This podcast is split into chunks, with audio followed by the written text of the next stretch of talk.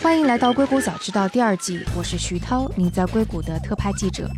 这个世界飞速变化，那就请您借助我的采访，来和全球创新第一时间同步。今天我们的话题是 Uber 的天价 IPO 估值。今天和我们坐在一起的依然是我们的老朋友张璐。Hello， 张璐你好。徐涛你好，大家好。对，今天我们一大清早，我们这边就看到一个突发新闻，是 Uber 说它明年要上市，但这不是什么新消息。新消息是它的 IPO 的估值可能会要达到1200亿美元。对，我看到这个数字其实也比较意外，因为这基本上是目前为止上市公司提出的这个最高的一个上市价格了。当然我觉得这个价格一方面来说的话呢，当然是基于说它本身承销商啊，还有包括它背后的这些投资人，因为之前的软银所控制的这个 Vision Fund 也给 Uber 进行了大量的投资，所以我觉得可能有各种各样资本的角力在背后，希望可以把它的估值推到一个新高。但从另外一方面呢，我觉得也跟现在本身 Uber 和 Lyft 在市场上进行公众市场的一个竞争，因为两家公司都是要明年上市，那上市的时候其实吸引的资本其实是相同的一个大类别的一个资本，所以可能双方都希望在这个市场上，现在舆论层面上造出一些声势，好为自己明年的上市铺路。所以就且不说明年上市的时候到底估值是多少，现在先把这个价格说出来再说。对，先去吸引更多资本的一个注意，因为如果到时候，其实我觉得两家公司可能一来竞争的时点是说谁会先上市，二来的竞争点是说上市之后的话呢，到底谁刚开始吸引的资本量会更多，这个是一个长期的一个竞争的一个过程。那现在 Lyft 的增长的势头也很好， Uber 经历了去年的一阵低谷期之后，现在也在复苏。对， Lyft 它一早就已经决定了，说是明年的第一季度上市，大概4月份。对， Lyft 是4月份，然后 Uber 之前是一直没有决定，对不对？对， Uber 这次说也是第二季度，对吧？我记得新闻里面是第二季度。 对，之前是那个他跟软银是有个协定，说是要在19年的最后一季度之前上市，如果他不上市的话，那他们这些就大一点的这些投资者是可以在二级市场上出售他的股票。对，那这样子对他之后的 IPO 就非常不利，所以大家一般都会觉得 Uber 可能会在明年最后一个季度上市。对，但是现在 Lyft 说要第一个季度上市，那可能就 Uber 会稍微有点着急。对，两边实际上在资本市场上竞争还是比较激烈的。但实际上包括今天出来这个数字，我比较惊讶的一点是因为其实据我了解， Uber 在最近一段时间其实它比较专注的是，就是一来是他们本身这个服务的质量还有安全，另外还有他们本身的这个基础服务的设施，他们并没有专注在增长层面上。当然可能这也由于之前 Uber 本身采取了一个非常激进的一个增长的策略，现在可能增长的势头也不一定那么好再去持续，所以呢再加上去年整体一年无论是从一些丑闻啊，还有说一些安全性问题啊，还有一些本身和他们基础的这些司机的关系上来讲的话，可能有些挑战，所以现在在专注这些。但正常来讲，一个快上市公司的话呢，一般来说会主要专注的是公司的一个数据的增长。对，像相比较来而言的话，现在 Lyft 的公司内部重点的关注实际上是整个公司数字的一个增长，然后成本的一个控制。同时在过去一段时间它也是有好几篇新闻出来，聘用了一些高管是专门准备做上市的。昨天也有新闻是今天的新闻，它也已经确定了它的承销商是 JP Morgan，两个 Morgan 家族现在在开始对峙。另外的话呢， Lyft 最近也是将上任的奥巴马当时当总统时的交通部的部长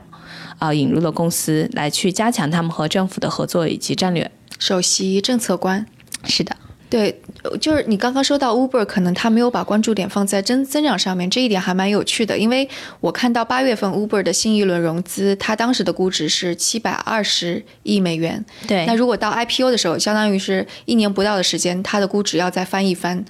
对，这个需要它的增长的是非常大的。对，它本身的体量已经非常大了。对，所以我觉得当然这个数字现在是给公共市场宣布出来的一个数字，具体到快上市时是什么样的一个具体的数字，还要看到时市场上本身说它在做路演的时候资金反馈的一个效果，以及到时候市场的一个量级和环境。那到明年比如说它上市的时候第二季度美国的股市有没有这个这么大的一个承载能力，以及对它公司有没有这么强的一个信心可以给到120个 billion、现在还是一个问题。对，美国股市现在的状况的确也是挺让人担心的，因为上周五是大跌了一下然后就包括我今天在做功课的时候我也看到新闻当中说有一个 SaaS 有一个那个大概就是内部人士他会说，这一次为什么摩根斯坦利他会爆出这么大的一个价格，而且是高的离谱的价格其实是想要提振一下市场信心，不希望这个 IPO 的市场冷下去。这个可行吗？其实怎么说呢，当然一定是有这方面的原因的，因为就像你讲的，最近美股其实它并不是说是真的好像让人感觉说是特别大的像股灾一样的发生但是给人感觉是在进行一波又一波的市场调整。其实之前我们有聊过，比如说前一段像 Facebook 这类的科技公司财报出来之后，有些时候财报还是有达到预期，但是它的股价有调整，也是因为他们在 earning call 和投资人去进行对话的时候，打电话通话的时候也专门有提及说未来可能公司会面临一些挑战啊，产品转型等等。我觉得有两方面，一方面当然是市场主观上的因素，现在整个市场确实大家都在担心说整体大盘我们离这个周期也快到了上次的金融危机是08年，那现在其实市场还是在往上走，是不是快要达到一个点，很多资本有这样的一个考量，是市场本身的一个客观的原因。另外的话呢，也有因为这些科技公司现在本身也在主动去调整自己公司的一个价值，因为如果真的有市场的周期实际上是不可逆转的，如果真的有一些市场周期性变化出现的时候，公司如果可以把自己标的在一个比较合适的价值区间，那可能它承担风险的能力就会更强。我觉得至少现在可能有一个非常大的不同点和08年相比，就是现在这些估值非常高的美国的这些科技公司还是像往年一样，它的 PE ratio PE 的这个市盈利率也没有过高，同时的话呢它手中握有大量的现金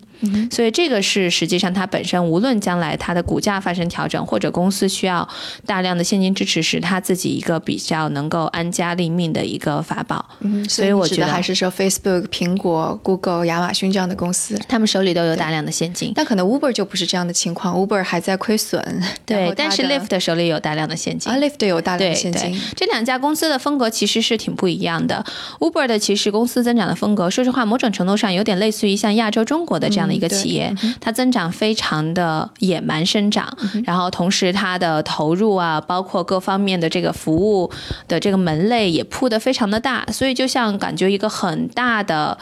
这样的一个不能叫怪兽吧，就这样的一个多方位布局的一个主体就这样成长起来了。但 Lyft 的话一直它都还是比较专注于自己主营的业务上它本身也没有做全球化探索然后呢它在本地的增长在过去几年也增长得非常快，在过去这段时间一直在增长。我觉得这两个公司相比较的话呢，其实他们的全球化战略都是各有利弊。那当然对于 Uber 来讲的话呢，它是更早的进行了全球化的一个战略部署，当然它的优势就在于那很多比如说国际的游客国际的访客到美国之后他就会考虑说我要用 Uber， 他可能更多听到的是 Uber 这个公司。但是呢我也有次就是了解到很有意思的一个情况，我是有次在纽约正好是打 Uber， 然后我就问这个司机他什么感受，然后他说我两个都开，但是我发现当地的乘客都愿意用 Lyft但是来用 Uber 的一般都是国际旅客或者说是来出差的旅客所以这是它很有意思的一个点，可以看到说 Uber 它全球化战略它确实还是有利处的但另外一方面也是因为它过早的进行了全球化的一个战略的部署，那它现在增长确实就有瓶颈，它试了中国市场试了亚洲市场，最后说实话都是算是以半失败的这样的一个结果退出了市场，所以它现在已经很难再说我可以把很难再去讲这个故事说我做全球化探索然后我的价值可以跟着全球化探索进行进一步的大规模增长，然后去验证说我这个价格是合理的，这个故事它不能讲了但相比较而言 Lyft 没有做国际化探索，它的风格其实是一个非常谨慎非常注重成本控制的这样的一个公司，所以它一直就是在美国一个城市一个城市去深耕，一个城市一个城市去增长。现在它即使是在美国当地还有很多城市是它潜在可以去开展业务空间的这样的一个城市，所以它增长空间很大，它也没有做任何全球化的探索，所以它未来还是可以去讲这个故事说我想在美国立足之后在美国占领市场之后的话呢去别的市场去进行推广，所以就是双方各有利弊。你也可以看到说两边定价的风格其实也很不一样。现在的那个 Lyft 的估值应该是比现在 Uber 的估值只是它的1/10吧？对，因为像JP Morgan 他们作为承销商现在给出来的大概的估值是15个 billion 左右，15个 billion 是今年年初的时候它的一个估值，其实他们现在并没有说想要再去给一个说我们明年 IPO 时大概的一个价格，但是就像你讲的，那现在年初的时候呢，估值对于 Lyft 来讲是15个 billion， 但是现在 Uber 已经降到了120个 billion， 那相对应来讲，实际上 Lyft 的市场占有率是 Uber 的大概1/3还要多。而且最近增长的确还是蛮快的。对，现在可能如果是现在 Lyft 应该在美国市场有将近35%到40%，然后剩下60%是 Uber，所以我刚才说那个比例还不对，实际已经是一个是占领了1/3的市场，一个是多于1/3的市场，一个是大概少于2/3的市场，但是估值的差异这么大。对，我看到当中那个还有定价当中，因为 Uber 你刚刚说它是很多业务在里边，包括 Uber Eats 然后 Uber Conference， Uber 还在一直做一些其他方面的一个探索。对，它光是 Uber Eats 它就已经估价到了20亿美元，对，就是光是这一个业务就是20亿美元、那这个是什么规模呢？是比那个美国本地的 Grubhub 就已经存在了很久时间的这个食物递送服务估值还要高。对，所以其实你从这点你确实能看出来，它确实还是挺像有些亚洲公司发展的战略的，它打的是一个生态的概念，它觉得我单一的这个产品的体系，它不只是本身单一产品的价值，那你不能够把它直接像跟你说 Grubhub 或者说像 DoorDash 去相比，那它可能还承载了我整个生态上面的一些价值，所以它的价格算是对，这是它的一个定价的一个本身的思维背后的一个思维逻辑，但是本身市场会不会为它买单，我们还是要再看。对，所以这也是我想问的问题，就比方说如果它到 IPO 的时候真的价格没有到1200亿美元这么高，甚至是还是万一腰斩了，就不说是降到像 Lyft 那样低，就只有一半600亿，那也是已经很高了。那你觉得呢？就是这对 Uber 的声誉啊，或者会它对它产生什么样的影响吗？首先我觉得实际上它上市是什么价格，我们还要等到上市的时候再看，另外的话呢，到时候价格会不会腰斩啊，会不会有变动，其实我觉得可能性还是比较高的，是吧？但本身来讲的话，公司上市它也是融资的一个过程，他只要说融到自己需要的资本，公司继续发展是不会有特别大的问题的，只能说牺牲的可能是投资人的利益。比如说现在已经有投资人以现在的这个价格投进去了，就是我们比如说 Uber 之前60个 billion 75个 billion 的时候，有投资人以这个价格投进去了，但上市的价格还没有之前这一轮的价格，对，现在已经估值720亿了。对，所以我觉得这是会方面会被牺牲的。但对 Uber 本身可能就也还行。对，这本身就是一个融资行为嘛，对于他来讲只是稀释多稀释少的一个差别，那公司量级已经超过50个 billion， 那其实对他来讲的话，稀释多与少可能对他来说都只是一点点。对于 Uber 而言可能还有一个不确定的因素，当然这个稍微隔得有点远，就是它稍微大一点股东当中有一家是软银，但这家公司也是这2天闹出了很多事情的。首先是从10月1日开始它的股价就一直在下跌，然后到昨天的时候它的股价就有一轮狂跌，跌了大概 8%， 连累的日经指数也下跌了，所以它整个从10月1号到现在应该已经跌到了10%几，所以这也是一个大家还蛮关注的，因为软银在硅谷起到了一个举足轻重的地位，就像你刚刚说到的 Vision Fund。 对，其实软银就是 Vision Fund 现在在硅谷的一个特点，就像是一个大怪兽一样，它带了这么大量的一个100 billion dollar， 就1000亿美金做了第一期，现在又在做第二期，进入到这个市场之后，确实给市场带来了一系列的这个变动。刚开始的话可能比较影响多的就是中晚期的投资，因为它的资金体量确实比较大，那传统 VC 来讲的话，超过10亿美金的基金已经是比较大规模的了。由于这种软银的压力，你也会看到现在硅谷很多基金的规模也在变大，3个 billion 30亿50亿80亿的基金也都在起来，是因为本身资金上面的较量和竞争还是比较激烈的。另外一方面的话呢，长线的话我觉得对整体的生态也有一定的影响，因为本身 VC 行业能够承载的资金量就是有限的，并不是在这个阶段越多钱越好，本身来讲，我们去投资一个企业给的估值，包括说公司在这个过程中应该融到的钱，实际上是有一定的我们叫控制力在里面的。经常讲硅谷是泡沫经济，但是泡沫经济很重要的一点，硅谷的泡沫是可控的。用什么可控呢？用资本的量还有给的价格去控制。你需要一定的泡沫去把一些新的商业的技术啊或者模式啊去通过资本的力量快速推起来，否则的话它怎么样去打破既有玩家的这个垄断。但是另外一方面不能让它爬得太高，这样的话会摔得很惨。但是Vision Fund 进来这些资金确实这个量级有点过大，对整个生态我觉得还是有一定的影响。那你说现在沙特阿拉伯的这个事情实际上也是因为 Vision Fund 将近 50% 的出资方就是这个沙特阿拉伯背景的基金，也是这家基金前一段跟Tesla 对 Tesla。 可能我们得说一下为什么我突然就跳到了沙特阿拉伯这个事儿，就为什么会我们说昨天软银的股票大跌，是因为首先刚刚你说的软银大概一半的钱 Vision Fund 的一半的钱是来自于沙特阿拉伯的主权基金。然后但是沙特阿拉伯最近出了一件事情，就有一个是在华盛顿邮报做专栏作者的这样的一个沙特的记者，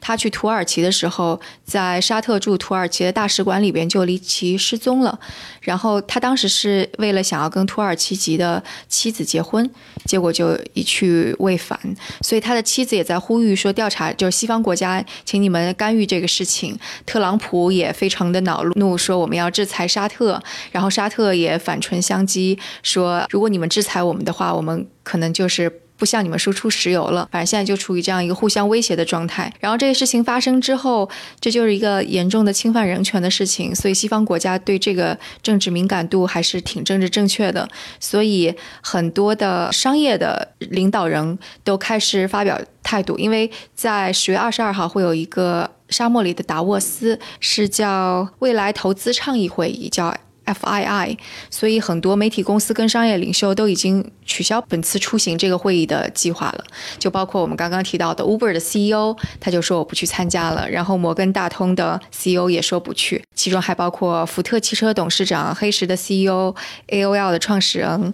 然后还有美国的前能源部部长，然后还有包括那个维珍集团的创始人布兰森，他本来跟沙特还有一个项目说要沙特投资他的航空项目，对，现在他说他也不收他们的钱了，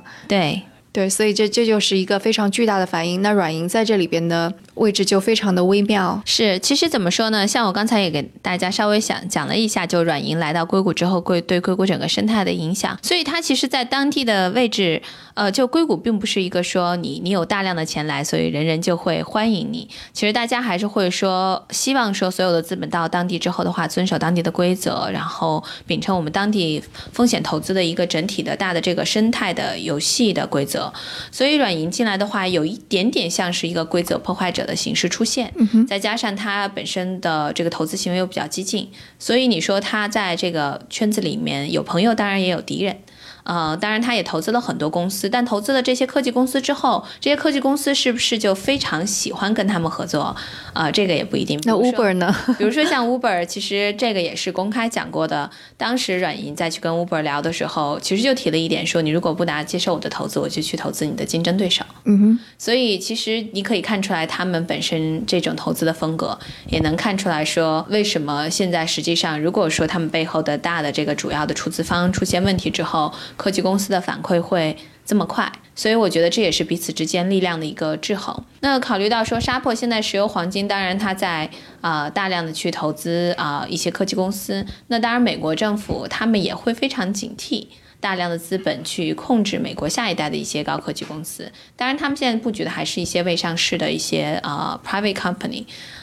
但是的话呢，我觉得所有的这些表面的政治争端背后都是利益冲突。当然你说有这个记者的事情，它算是一个导火索，但是这个导火索能引起这么大的一个政治上面的一个角逐，然后两边的一个就是相当是有点针锋相对，实际上还是因为背后的一个利益不均衡，包括现在石油啊、新能源的发展啊、电动汽车啊等等等等。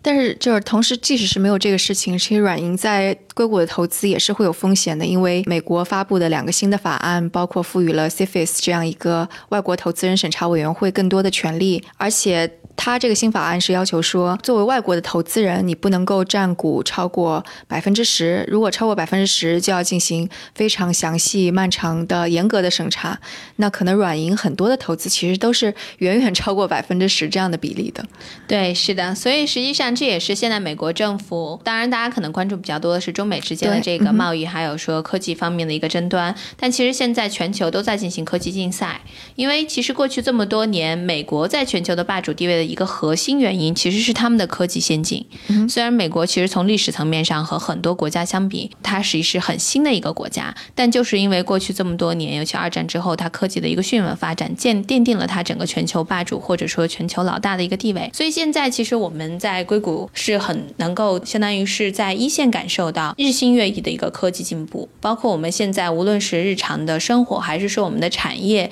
效率，包括我这两天是在我前一段参加了达沃斯嘛，然后的话呢，这两天又在我们这个全球青年领袖的年度峰会上，在旧金山，其实大家一直讨论的一个主题，尤其是达沃斯世界经济论坛提出的一个主题，就是第四次工业革命。那现在全球大家都在去为第四次工业革命去进行技术的升级，去进行资本的一个投入，这是新一轮的一个科技竞赛。所以美国在这个时候出台这些法案，也是为了保护自己的科技创新、科技应用可以能够保留在国内。因为美国虽然有非常好的科技创新的一个积累，但毕竟它的产业应用啊各方面还是不如发展中国家发展得快，再加上它资金量级，那它一方面可能担心发展中国家类似于像亚洲啊、中国啊、拉丁美洲的快速崛起，因为发展中国家它的增长动力是比一般发达国家要快很多很多倍的。那另外一方面的话呢，它又担心资金本身对于很多公司的一个控制，那就相对量的话，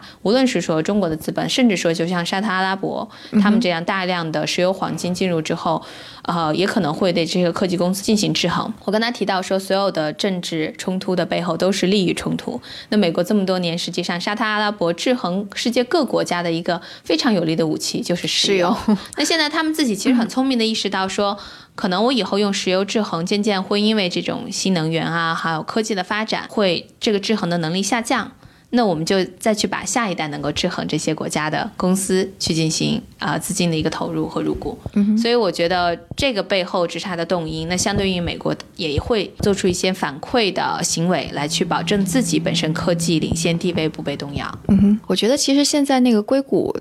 这些科技领袖跟美国政府其实在利益上面是有分歧的。就比方说在之前，无论是苹果或者就我们说这些大的科技公司，其实它是挺愿意跟海外的资本进行合作，因为只要你带来钱、带来市场就很好。那所以跟中国的关系还不错，然后就包括沙特阿拉伯的王子也会说跟硅谷的就 Amazon、Apple、Facebook 的 CEO 都会有交谈，甚至也包括说，要不我给特斯拉一点钱，你私有化了吧？这就是为什么 Elon Musk 会冒冒失失在 Twitter 上面说 Fund Skilled 这样的一个说法。但是现在的话，可能我觉得硅谷的这些科技领袖还是处于一个非常微妙的位置，因为政治风向不一样了，然后这些资金也开始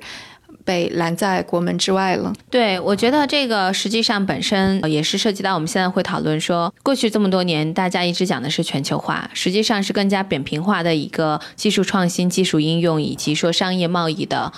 全球化的一个行为。那现在的话呢，无论是说美国的政治风向，特朗普啊、共和党啊，包括各个国家可能都会逐渐形成说可能要类似于反全球化，实际上更多的就是希望可以把这种经济利益、贸易利益全都收拢在本国国内。当然这个和公司本身的利益，它已经做了这么多年全球化，也在全球的这个全球化的这个供应链呀，包括这种销售啊、产品应用上面获得了巨大利益，那一定这个在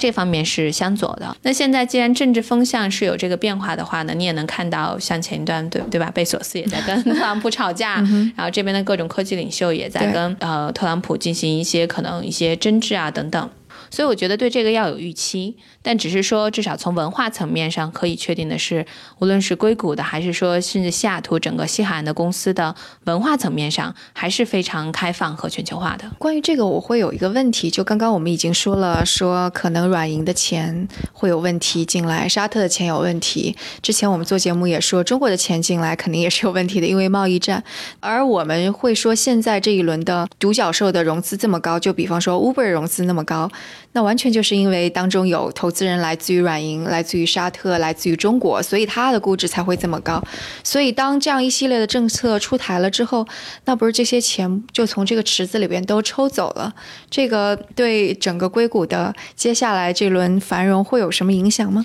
其实我并不觉得有很大的影响，就像我刚才讲到的，其实软银的钱进来之后，说实话我们当时开玩笑讲说短期实际上对我们中早期的投资人是有利的，因为相当于多了一个有人接盘侠是吗？多了一个退出渠道，我公司可以上市，公司可以收并购，我的公司的股份可以被软银去回购。但是长线其实它对整个生态，就像我最开始提到的，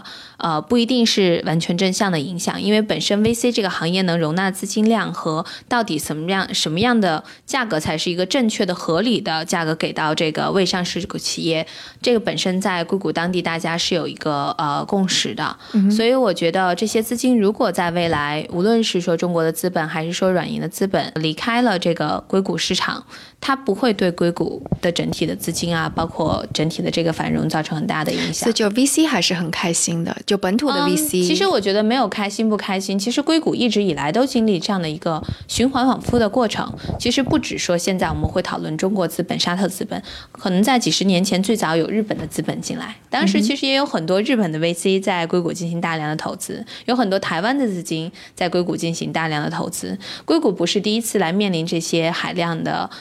国外资本进行科技方面的一个注资，还有说估值的一个炒作的一个，甚至说估值偏高，这个过程是一次一次在循环往复的。那我们来做一下推论好吗？就比方说那个如果估值过高的话，那可能会有2000年的那个互联网泡沫。那这一次比方说如果资金一下子被抽走了，很多问题，就比方说是在 B 轮 C 轮估值已经过高的公司，它接下来谁去接盘？对，这个当然会出现这个问题。很多公司现在估值偏高，由于资本量过大，但是不是所有公司都这样。其实硅谷还是有一批量的公司，它的估值是在一个相对合理的范围之内的。那它现在有些公司可能估值确实偏高的话呢，它可能会经历有一个困难期，觉得说我估值要进行缓慢的市场调整，或者很快的一个市场调整。有些可能甚至经历down round，但不是所有经历这个过程的公司都会死亡。Okay. 所以我觉得这个你可以把它看成一个正常的生态的一个不能叫洗牌吧，一个优胜劣汰的一个过程。所以就是说可能短期内的确会对一些公司产生影响，但是连锁反应也许不会那么剧烈，不会像2000年那样不会这些资本的离场不会带来，不会赢。2000年不是因为这些所谓的资本进来出去才会产生2000年，所以现在其实无论是说国外资本就是离开硅谷或怎么样，也不会造成我们所谓会担心的说2000年的这种科技泡沫。2000年那时候是那个因为 IPO 的门槛过低，类似于像前一阵的 ICO 的问题。但是就我们来说这个就是在整个创业生态的融资阶段，就其实我们刚刚说2000年 IPO 的门槛过低，其实也就是说他们在 IPO 这个阶段融资是比较容易的。那我们把它放到现在硅谷这个阶段，也就是说它还在没上市，还在独角兽这个阶段，融资过高，但其实问题是一样的，就是在企业的某个生命周期其实不是，是不一样的。你要知道为什么我们说公司的这个融资阶段分为 private 和 public。private 的阶段非常明确的特点就是一来只有特定一小群人会投 private company，而且特定这小群人主要就是 VC， 是经过筛选过来的这样的一个专业的机构化的一个投资人。那这种机构化的投资人他也有自己本身的一个行业专注，然后对于价值的评估，所以他本身来讲对于市场的调控，就是说调控能力还有说价值的调控能力还是比较强的。但是一旦说这个公司成为一个 public company， 就是公共公司，这个时候它其实面临的资本有机构资本，但也有很多这我们叫 retail investor， 这民间资本。而这个时候的话呢，大家的评价标准就会变得非常的多样化。那这种多样化的话，就会说有些公司可能美国你也会看到有些公司还没有盈利，它就可以上市。上市有些时候它通过一些炒作的方式也可以把价格炒高。但是如果说这个公司是在 private sector 的话呢，那如果这个机构投资人不能认可说你这个本身公司的价值的话，它的价格还是不能够走高。所以这就是说它可控与不可控的角度。 private sector 的好处是它其实这种泡沫的可控程度会更好，就是说如果损失的话，其实受损的也是一小批的 VC，而且另外这批 VC 它有更强的这种止损能力，还有说把泡沫去我们说 deflate 给大家压平的能力，但一旦放大到公众市场上就很危险了。或者我们再做一个短期的推论，就比方说我们刚刚说